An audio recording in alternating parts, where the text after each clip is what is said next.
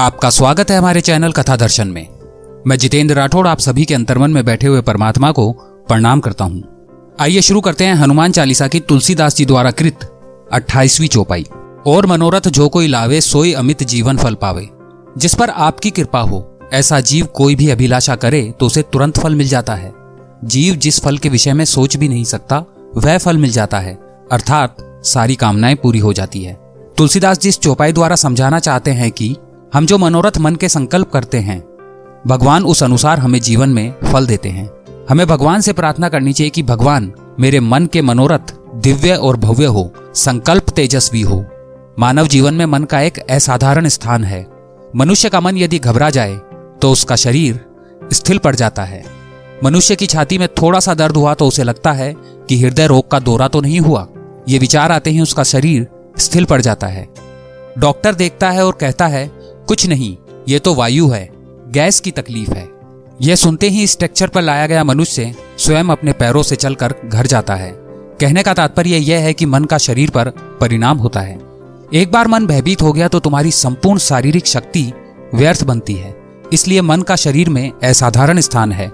ऐसा होने पर भी भौतिक जीवन जीने वाले लोग मन की ओर उपेक्षा की दृष्टि से देखते हैं। मन के मनोरथ और संकलों पर जीवन लक्ष्मी का प्रभाव होता है। हम मनोरथ के संबंध में विचार नहीं करते, परंतु मन में होने वाले मनोरथ और संकल्प जीवन में बहुत बड़ी भूमिका अदा करते हैं। हमारा संपूर्ण जीवन ही संकल्प और मनोरथों से बनता है। इसलिए मेरे मनोरथ देवों को अच्छे लगने वाले व ऋषियों को रचने वाले होने चाहिए। इसलिए तुलसीदास जी ने लिखा है, और मनोरथ जो कोई लावे, सोए अमित जीवन फल पावे। ऋषि भगवान को पुकार कर कहते हैं, भगवान बड़े बड़े लोगों को मन का अर्थ पता नहीं चलता तो मुझे कहाँ से चलेगा? मेरा मनोरथ कैसा होना चाहिए यह तुम कहो। भगवान, मैं तुम्हारी गोद में बैठा हूँ।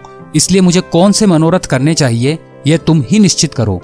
भगवान, मुझे कैसे संकल्प करने चाहिए, यह तुम ही कहो।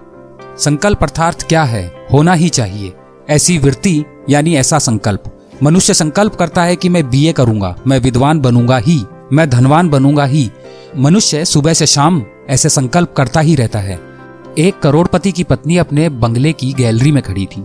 उसके सामने एक नए मकान का निर्माण हो रहा था। बहुत से मजदूर काम कर रहे थे। दोपहर बारह बजे का घंटा बजा और मजदूरों को खाने की छुट्टी मिली। सभी मजदूर खाना खाने के लिए गए। एक मजदूर की पत्नी रोटी लेकर आई। दोनों जने हाथ पैर धोकर एक पेड़ की छाव में बैठ गए। मजदूर की पत्नी ने रोटियों की पोटली खोली और दोनों परस्पर हाथ से परिहास तथा विनोद करते हुए लहसुन की चटनी के साथ बाजरे की रोटी खाने लगे। करोड़पति की पत्नी ये दृश्य देख रही थी। उसके पति की चार फैक्ट्रियाँ थी और व्यस्त रहने के कारण उसे सांस लेने की भी फुर्सत न थी। अब उसका पति और वह कभी भी एक साथ बैठकर भोजन न कर सकते थे। पति को जब समय मिलता भोजन करने आता। रसोईया भोजन परोसता और वह जल्दी में भोजन करके वापस कारखाने चला जाता। सेठानी ऐसे जीवन से उगता गई। इस मजदूर दाम्पत्य के जीवन को देखकर उसे लगा, वास्तव में यही सच्चा जीवन है। उसने कहा, भगवान, जीवन हो तो ऐसा। भगवान ने उसके प्रार्थना को अंकित कर लिया। और अगले जन्म में उसे वैसी ही स्थिति प्रदान कर दी परंतु तब वह भगवान को कोसने लगी और गाली देने लगी। वह इस बात को भूल गई कि उसने स्वयं ही भगवान से ऐसा जीवन मांगा था। तात्पर्य यह है कि हमारा मांगा हुआ ही हमको मिलता है। तुलसीदास जी इस चौपाई में यही समझाते हैं कि हमको मन के संकल्प उच्च रखने चाहिए। हमारे मनोरथ अच्छे होने चाहिए। और जितने उच्च हमारे मनोरथ होंगे, उतना ही उच्च हमें जीवन फल मिलेगा। इसलिए मनुष्य को श्रेष्ठ संकल्प करके भक्ति के पथ की ओर अग्रसर होने का प्रयास करना चाहिए। हनुमान चालीसा के उन्नीसवीं चौपाई में श्री तुलसीदास जी लिखते हैं, हनुमान जी का यश चारों युग में फैला हुआ है, तथा उनकी कीर्ति से सारा संसार प्रकाशमान हुआ है। आगे के कर्मांक में उसका वर्णन है। कमेंट बॉक्स में जय श्री राम लिखकर हमारा उत्साह बढ़ाइए।